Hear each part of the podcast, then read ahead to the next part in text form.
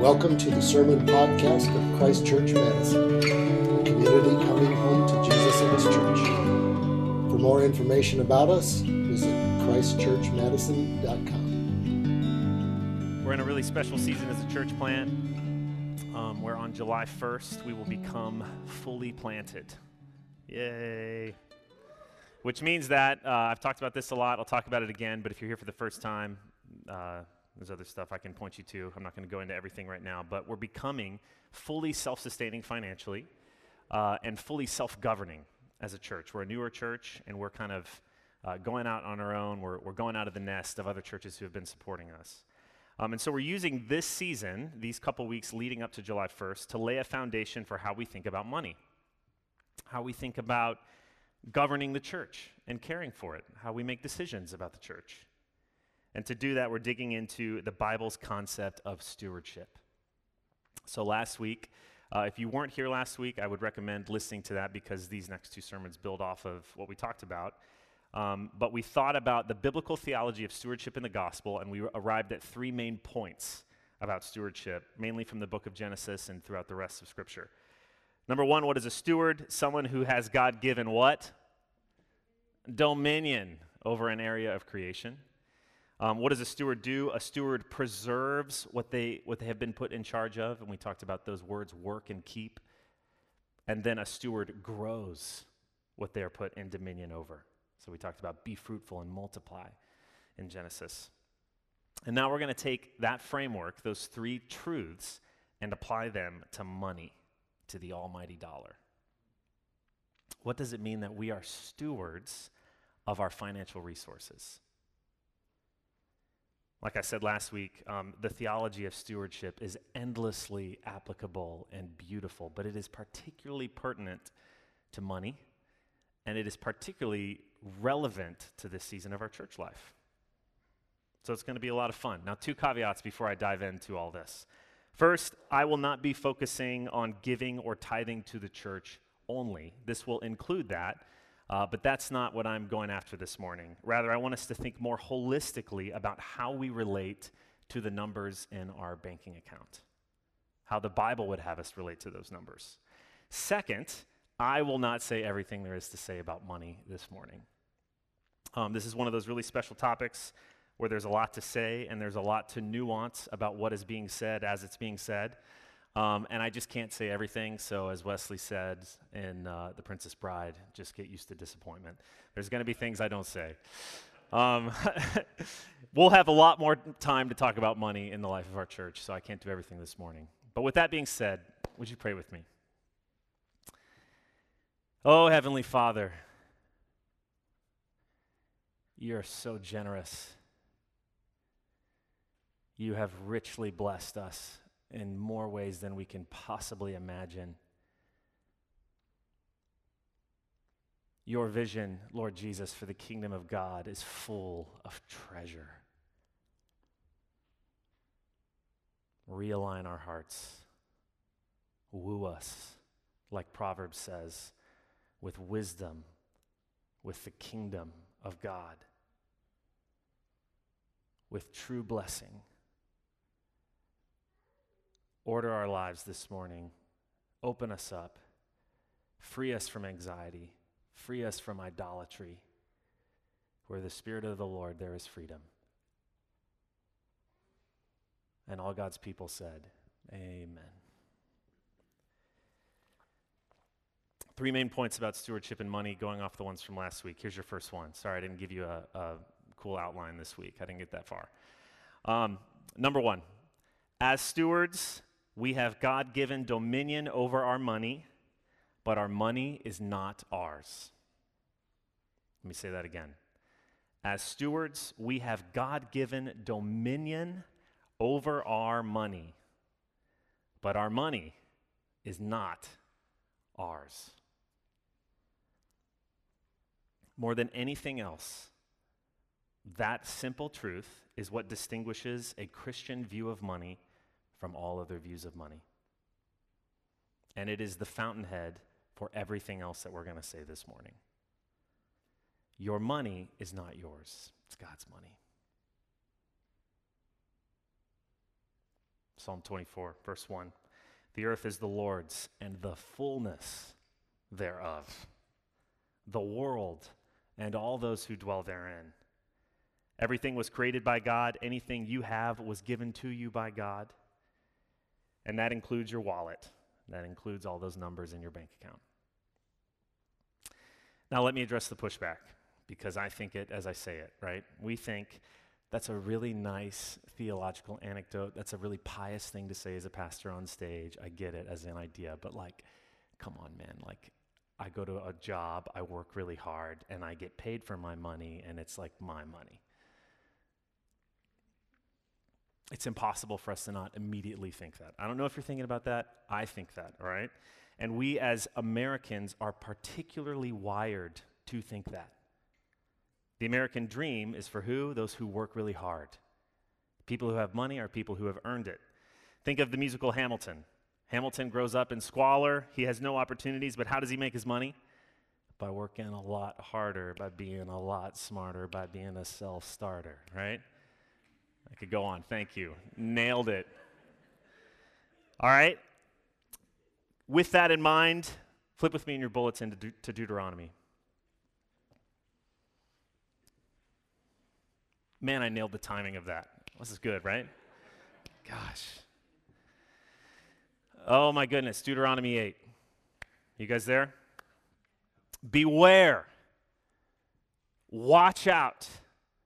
Be so careful, lest you say in your heart, My power and the might of my hand has gotten me this wealth. You shall remember the Lord your God, for it is he who gives you the power to get wealth. And he goes on to say, So be really careful, because if you forget this, you will surely perish. Do you feel the intensity in his words? In other words, you have money, but however you got it, God gave you the means. If you grew up in an affluent family that gave you opportunities, that was God's grace. You did not choose which family to be born into. If you didn't grow up with opportunities, but like Hamilton, you were really smart and you worked really hard, who gave you the facility to work hard and be smart and be shrewd and make money when so others didn't? That's the grace of God. There's nothing you possess that doesn't ultimately go back to the Creator. And that's why Moses is pleading with Israel don't forget that truth. But that's only half of the coin, right? This is why stewardship is so beautiful. The other truth is this God has given you dominion over it. He's put you in charge of it. He's empowered you. He's delegated with you with the authority to have ownership of it under him in his name. So we are all like estate managers. We're like financial investors that a wealthy king, a wealthy person, has entrusted us with money to have dominion over, to do stuff with. Now, like I said before, this is the most important truth about stewardship and money. Christian stewardship of money is not just about giving. Lots of people give. Christians don't have the share of the market on philanthropy at all. Lots of people are generous. Christian stewardship is not just about being wise and responsible with our money and not being, you know, not squandering it or being greedy with it. Lots of people do that. First and foremost, it is about, in the deep places of our heart, having a posture towards money that it's not ours, it's the king's. Amen? A.W. Tozer puts it like this, and I love this, and I want to give you a phrase of his that is a gift and that we'll use throughout the rest of the sermon. He says this when he's talking about Abraham and all the stuff that Abraham had. Quote, I've said that Abraham possessed nothing. Yet was not this poor man rich? Everything he had owned before, before he started following the Lord, was still his to enjoy sheep, camels, herds, the goods of every sort. He also had his wife and his friends. Best of all, he had his son Isaac safe by his side. He had everything but he possessed nothing. There is the spiritual secret. There is the sweet theology of the heart, which can be learned only in the school of renunciation. The sweet theology of the heart. On the outside, it looks like Abraham was a wealthy man. He had everything, he possessed nothing. Now, even though this is fundamentally a heart posture, it, com- it does all boil down to that sweet theology of the heart where you understand that truth. There was proof of this sweet theology of the heart in the life of Israel. Um, in our sin, our, our default is going to be to assume ownership of things, to squat on our money and, and think it's ours, that it's not God's. But God's grace and spiritual disciplines help us to unclench our hands off of it and to remember what Moses is trying to get the Israelites to remember. There was a lot in Israel's life that helped them remember this truth, where it wasn't just an abstract idea, but it kind of played itself out in their life. Some of those were tithes, first fruit offerings. By the way, there was a lot of tithes, there wasn't just one tithe. Um, but my favorite is the redemption system. So let me geek out a little bit on an Old Testament idea. Before the Exodus, the Israelites were slaves in Egypt. Regardless of how familiar you are with the Bible, most of you know this or have seen the Prince of Egypt, right? The Israelites were slaves in Egypt, which meant they and everything they had belonged to whom? Pharaoh. In the Exodus, the Bible says God redeems Israel from the house of slavery which is to say, by the blood of the lamb of the Passover and by the death of the firstborn of Egypt, there was a transfer of ownership. The word redeem is purchase language.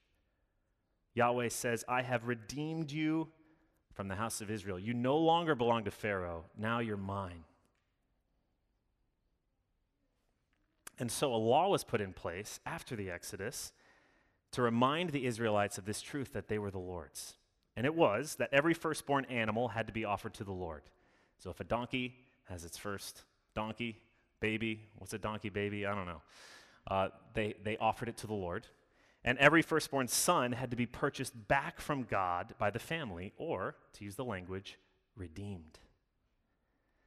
Now, it's a weird practice. It's an interesting practice that they had to do this.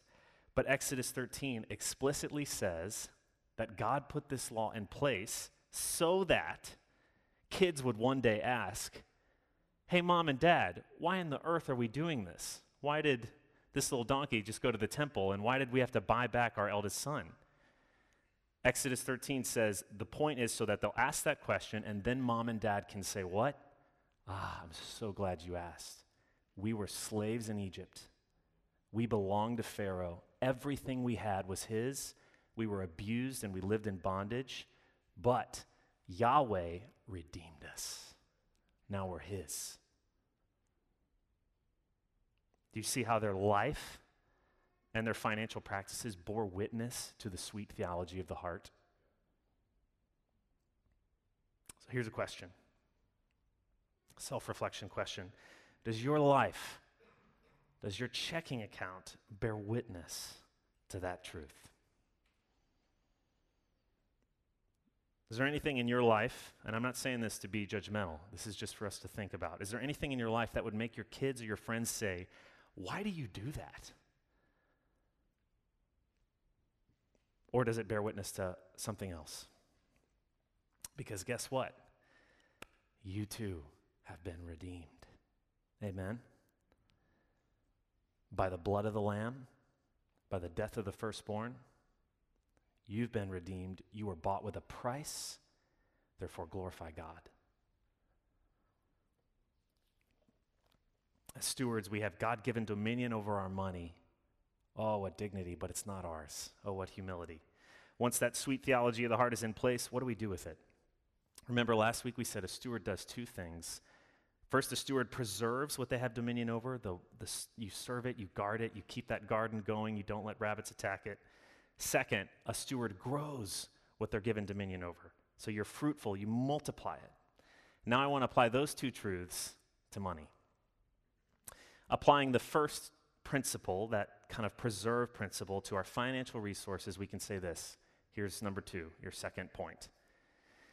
As stewards, we are called to be wise managers of our money. Sorry, let me say this. We are called to be wise managers of God's money. important uh, distinction. I'll say that again. As stewards, we are called to be wise managers of God's money. Stewards are meant to be attentive, watchful caretakers of what they're in charge of. That means with the money that God has entrusted to us, we should be shrewd managers of it and be careful with it. So, individually, it means we don't just throw it away, we don't squander it recklessly, we also don't just sit on it. As a church, it means we don't just, I'm going to qualify this, we don't just trust the Holy Spirit with our church's finances and just think really recklessly with it. We do trust the Holy Spirit. of course we do. We believe in the sweet theology of the heart. And yet, through the commendation of Scripture, we also get together and think really strategically and critically and wisely and generously with our money. This is what stewards do. And those of us in the church who are particularly called to steward the church's financial resources, which is our vestry, our parish council, what we're getting, that's a gift people who can think wisely about the church's money. There are many places in Scripture that we could go to, and I'm not going to spend long on this point, um, that talk about this truth, but nowhere really is as, as beautiful as the book of Proverbs. Um, Proverbs talks about the wisdom of being generous with money, why it's wise, about economic systemic justice with money, talks about helping the poor, talks about paying off debts, planning for the future, for more. And what Proverbs is trying to do is to teach wisdom. And so Christians should be known for their wisdom with money, not for greed, not for recklessness or cluelessness or childishness with money. If somebody pulled back the veil of the church, they should find wisdom. And I think that wisdom should be compelling. To give you an example, I had a friend one time who was a pretty high powered businessman. He was on a train heading to London, and he got in this like first class cabin with another guy who was even wealthier than him and over all these companies and stuff. And he, my friend was reading the Bible. And the guy said, Ooh, I love the Bible. Oh, cool. Are you a Christian? No, but I read it every day. And he said, Huh? Why? He said, Well, I base my whole business on the book of Proverbs. The guy was like, What? And he said he just reads Proverbs every single day, and every single, all of his business choices, everything he's done, he's just based on the book of Proverbs, which is amazing. I worked for Apple for a long time. I thought it was fascinating that all of my coworkers, not all of them, but a good chunk of them, were doing Dave Ramsey's envelope system and were following Dave Ramsey's financial practices. And a lot of them weren't even Christians. There's just a wisdom to think carefully with money that blesses everybody. Christian stewards are to be wise with the money that God has given them dominion over. We're stewards, we take care of it. But that's not all, right? We aren't just wise. Remember, stewards aren't just maintenance managers, they're creators, they're dreamers, entrepreneurs, developers, artists. Stewards are called to be fruitful and to multiply, and that means with our money, we're not just called to be wise and careful with it, we're called to do something with it. Like an investor managing a wealthy person's account, um, if you give a financial investor, whatever you call them, your money, their job is not just to not lose it, their job is to grow it, right? But not as the world grows it or seeks to invest their money. So here's our third point. We have to really dig into this. This is, this is really good. Number three, as stewards, we're called to invest God's money to grow kingdom wealth. As stewards, we're called to invest God's money to grow kingdom wealth. Third point. In other words, Christian stewards are called to use the money God has given them to invest it to get rich towards God, to amass vast, heaping quantities of wealth in the kingdom of God. And here's where we need to do some serious Bible study. So turn with me to Luke 12. If you're at home and you're watching, uh, please turn with me in the bulletin. If you don't have a bulletin, grab a Bible if you have one, and turn with me to Luke chapter 12.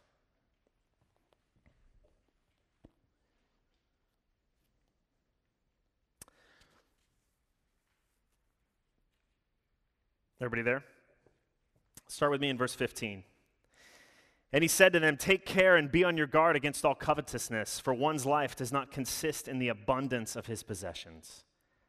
And he told them a parable, saying, The land of a rich man produced plentifully, and he thought to himself, Man, What shall I do? I got nowhere to store all my stuff. And he said, I know what I'm going to do. I'm going to get bigger barns to hold all my stuff. Verse 19, and I will say to my soul, Soul, don't you love how he addresses his soul in the, you know, Soul, you have ample goods laid up for many years. Ah, relax, eat, drink, be merry. But God said to him, Fool, this night your soul is required of you, and the things you have prepared, whose will they be? So is the one who lays up treasure for himself and is not what?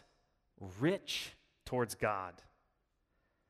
Now look down at verse 30. All the nations of the world seek after these things, worldly riches. Your Father knows you need them. Instead, Jesus is saying, Here's what I want you to do seek his kingdom, and these things will be added to you. Fear not, little flock. It's your Father's good pleasure to give you the kingdom. Sell your possessions, give to the needy. Provide yourselves with money bags that do not grow old, with a treasure in the heavens that does not fail, where no thief approaches and no moth destroys. For where your treasure is, there will your, will your heart be also. Such a rich teaching. I obviously did not even read everything that I could have in this beautiful passage. But two principles in this that I want to highlight that are really clear in Jesus' teaching. The first principle is this there are two types of wealth there's worldly wealth, there's kingdom wealth. Jesus says you can be rich on earth, or you can be rich towards God. You can have treasure in barns, you can have treasure in bank accounts. You can also, according to Jesus, have treasure in heaven, which you can invest in and compound with kingdom interest right now. Here's the second principle, which Jesus makes really clear there are two types of pursuits the pursuit of earthly wealth, of one of those, or the pursuit of kingdom wealth. You can seek after and invest in and grow your wealth on earth. You can also seek after and invest in and seek to grow your wealth in the kingdom. And Jesus is crystal clear elsewhere. Both of those can exist at the same time. However, you cannot serve two masters. You can't serve money and God. At the bottom of your heart, there will be a chief pursuit. And Jesus, like Proverbs, wants to teach us wisdom. He wants to show us the path of wisdom with these things. So he shows us the picture of a fool who invested in his earthly treasure, who spent his life as a steward just growing and growing and growing his earthly wealth, with which God had blessed him, but he never invested in the kingdom. He neglected heavenly riches. He was an earthly tycoon he was a heavenly pauper. And when he died, his foolishness was revealed. His earthly wealth became worthless in an instant. And he had no eternal, imperishable, undefiled, and unfading treasure awaiting him. Now, here's where I do need to caveat some things. Is earthly wealth wrong in and of itself? The Bible is clear no, it's not. But the Bible is also really clear that wealth is always dangerous. It's always dangerous.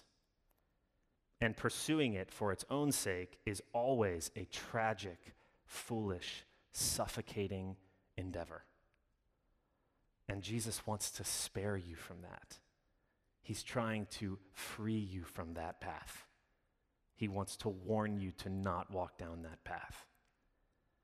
And in its place, Jesus shows us the path of wisdom, which is the pursuit of riches in heaven. Jesus is saying, Listen, the world is my Father's. He has everything, He's rich. He also loves you, He knows what you need. So don't be anxious about your possessions or your money. Don't spend all your time trying to grow your earthly wealth. Remember the fool pursue the kingdom, get rich towards God, invest in heaven. Your Father loves to give you the kingdom, it's His pleasure. So seek it first, grow it above all else. Everything else will work itself out. So there's one type of wealth that ulti- ultimately matters that's kingdom wealth. There's one pursuit that should rule our lives, and that is growing that treasure, growing the garden of God, growing the kingdom. And the connection to stewardship comes in. Because Jesus here, with give your money away, give to the poor, and the Bible elsewhere commends us to employ our earthly wealth to grow kingdom wealth, to use one to serve the other. And this is the pearl of great price. A man takes everything he has and he gives all of it to get the pearl of great price. And nowhere is this more beautifully pictured, I think, than in our First Timothy reading. So flip with me to First Timothy really quick. The connections between 1 Timothy 6 and Luke 12 are astonishing. Uh, we could have a whole sermon series on just how those two things are, are playing out. And I think Paul is actually writing an exposition off of Luke 12. And again, I can't read all of it, but look at verse 6. Godliness with contentment is great gain. For we brought nothing into the world, we cannot take anything out of the world. But if we have food and clothing, with these we will be content. But those who desire to be rich fall into temptation, into a snare, into many senseless and harmful desires that plunge people into ruin and destruction.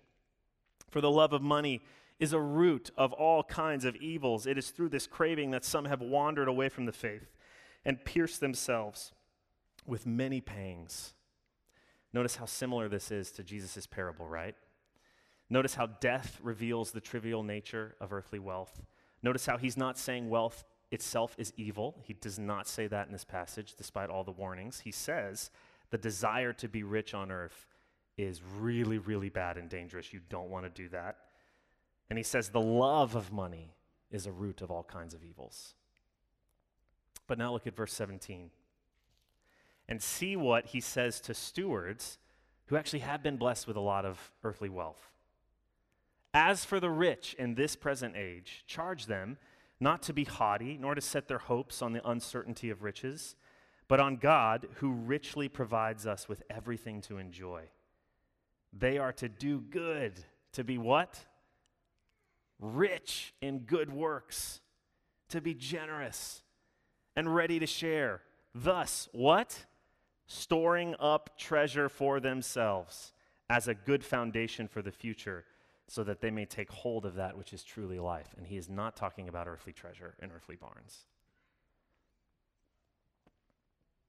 So, what does he say to those of us who have earthly wealth? First, he says, get your sweet theology of the heart right. You notice how he starts in saying, like, don't set your hope on riches, shift things around. And then he says, now take your what God has blessed you with and do stuff with it. Get rich in good works. And what does Paul say will happen? You will store up treasure in heaven. Instead of your barns getting full on earth, the barns in heaven are going to get full. The point is this as stewards, we are called to invest our money to grow the kingdom. God has empowered us with freedom and creativity to use our financial resources to grow his garden and to advance his kingdom. It's an amazing truth. Two other caveats I need to make here. This is not the prosperity gospel. The prosperity gospel is that you invest your earthly wealth in the kingdom in order to get greater earthly wealth. You sow a seed in heaven for an earthly, you know, your income's going to increase.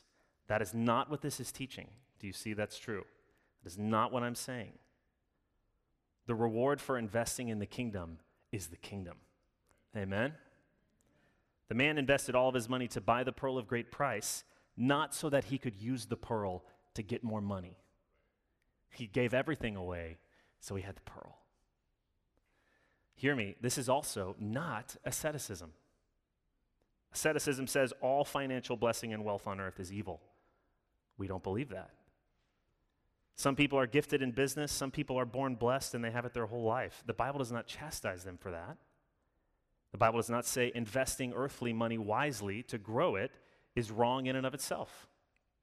It just exhorts them to be extremely careful not to set their hope on it and to do stuff with it for the kingdom, to give it away.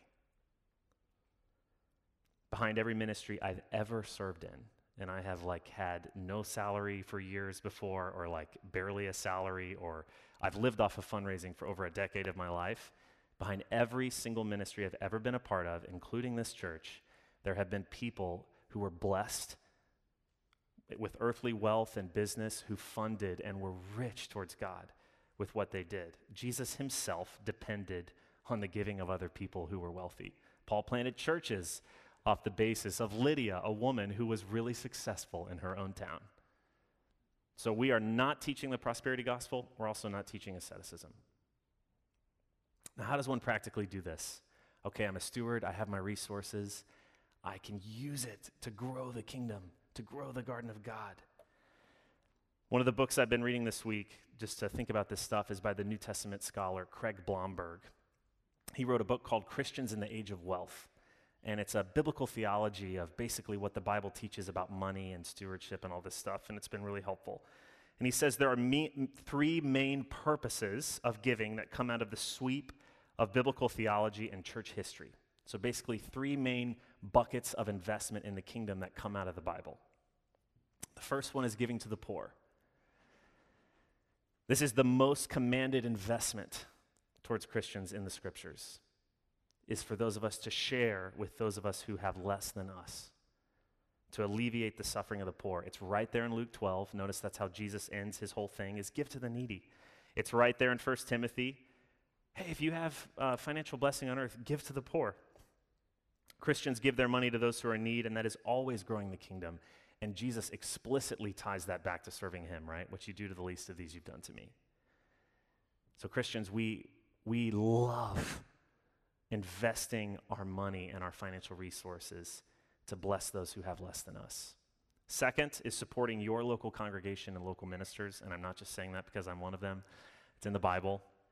As a steward, one of the ways you grow the garden of God is by investing and supporting your local iteration of that garden, which is the church. We're going to talk more about that next week. Next week isn't all about giving to the church, but it will involve what is it? What, how do we feel about giving to the church? but that is one of the common themes in the New Testament. The third one is just funding missions and evangelism in general, wherever you feel called to support it. So, uh, wherever it is happening, wherever you feel called to it, could be church to church. We see that in the New Testament a lot. Could be supporting somebody that's doing a work way far away. Could be all kinds of different things. These are all opportunities for us to take our resources we've been entrusted with and deploy them to grow God's garden as stewards. The New Testament is not concerned with percentages, how much we should give. It's not clear on delegating to you where and how you need to give to those things. The New Testament is concerned with us being lavishly generous and with our generosity flowing from joy, from freedom, from delight and ultimately from that fountainhead of the sweet theology of the heart. This is God's. He provides for me, He's given me everything in the gospel. Oh my gosh, I want to bless other people. So let me ta- tie all this together with a story. Um, I spent a summer in India with YWAM, which is a parachurch mi- uh, missions ministry, uh, when I was in my 20s, and I raised support to go on that trip. I spent like three, two or three months there. Um, and I needed plane tickets and I needed to survive while I was there. So I went around people and I asked them to raise money. And I needed about $3,000, $4,000 to do the whole summer and the whole thing, including flights and trips and everything. And I ended up raising about 7,000, which was really awesome. So I had this surplus. So I paid for my tickets and I did all my stuff. And then I had this chunk of money left over. And I was so thrilled because I got to use that money to go over to India and just ask God, what do you want me to do with this? I had been entrusted with that chunk of change, and there I was in a place where there was a lot of need, and I just got to live into the joy of giving it. And do you know what I felt? Dignity and humility, responsibility. Oh, God gave me this money. I'm not throwing this away. And also creativity and freedom. It had been entrusted to me, but I was going to give that somewhere. And I prayed. I followed the Holy Spirit's guidance of where I felt like He was directing me to give it. And I blessed people with that money while I was in India. It was so fun. Now, here's the question What's the difference between that $3,000 and all the rest of the money that I had at that time? Not much. Do you see what I'm saying? Why should I have felt that way about the 3,000 and not about everything else God had given me? All our money is God's. As stewards, we're called to manage it wisely, to invest it, to grow and expand the kingdom of God. And so, thinking about money as a Christian should not feel fear based, shouldn't feel anxiety based. Even in context of church, we should never feel like there's like a neediness or a gropingness. There's no anxiety in the kingdom of God when we relate with money. Amen? There's no anxiety. Oh, we have the joy of children who are blessed. We have the joy of stewards who get to think creatively to invest in the kingdom. So I'm going to have Maddie come back up and we're going to respond. Uh, we're going to sing our offertory now. Um, but let me just pray for us as we respond in worship. Heavenly Father, Lord, we thank you for your blessing to us. Lord, there are so many pitfalls when it comes to money. There's so much need. There's so much suffering for people who have too little. There's so much potential for idolatry. Heavenly Father, we pray that you would minister to us the sweet theology of the heart. Would you give us the joy, Lord, of investing in the kingdom, of richly blessing those just as you have richly blessed us? And we pray for our church that as we lay a foundation for how we think about money, Lord, keep us from all ditches. And Lord, we pray that we would approach our financial resources as a church, as individuals, in a way that glorifies you and is commensurate with the gospel. And we pray all this